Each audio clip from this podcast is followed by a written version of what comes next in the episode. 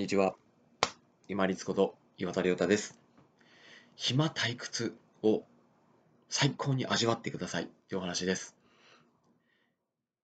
一見ですね、暇退屈っていう風になると、すごく無駄な、もったいないっていう風に置き換えてしまう方が多いんですけれども、暇退屈っていうことは、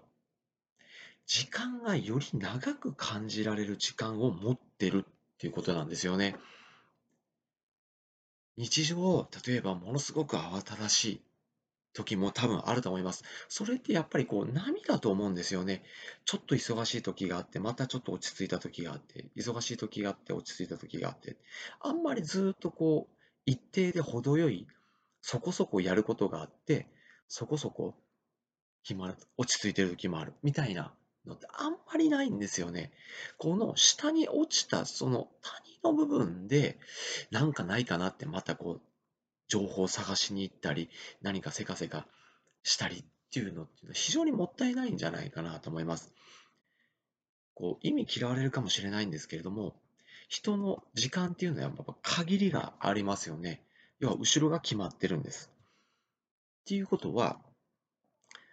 やることがあって、時間があっという間に過ぎたっていう充実感も大事。一方で、今回お伝えしているみたいに、ああ、いいな時間が長く感じられるなっていう、暇だ、退屈だっていう時間も、これまたプラスの時間なんですよね。ものは考えようです。確かに、やることが多いとか、何か楽しかったとか、興奮したとか、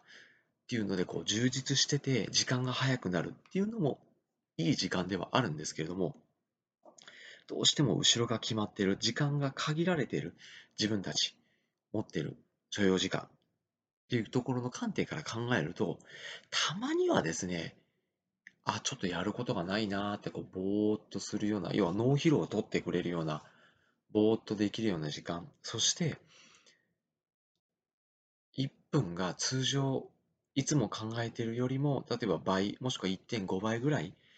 に感じられるようなゆったりとした時間が流れるような時間っていうのもぜひ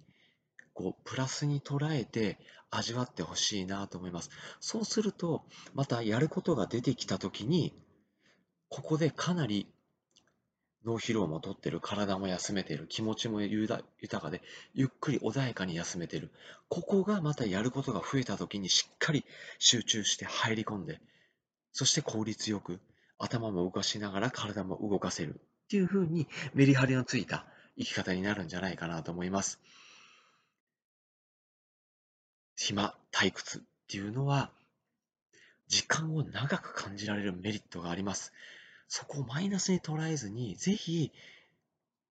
限られている時間を長く味わうことができるものとして、プラスに捉えて、ぜひ味わってみてください。本当に忙しくなった時に、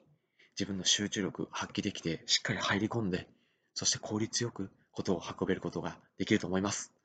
本日もご清聴いただきましてありがとうございました。皆様にとって一日良い日となりますように。これにて失礼いたします。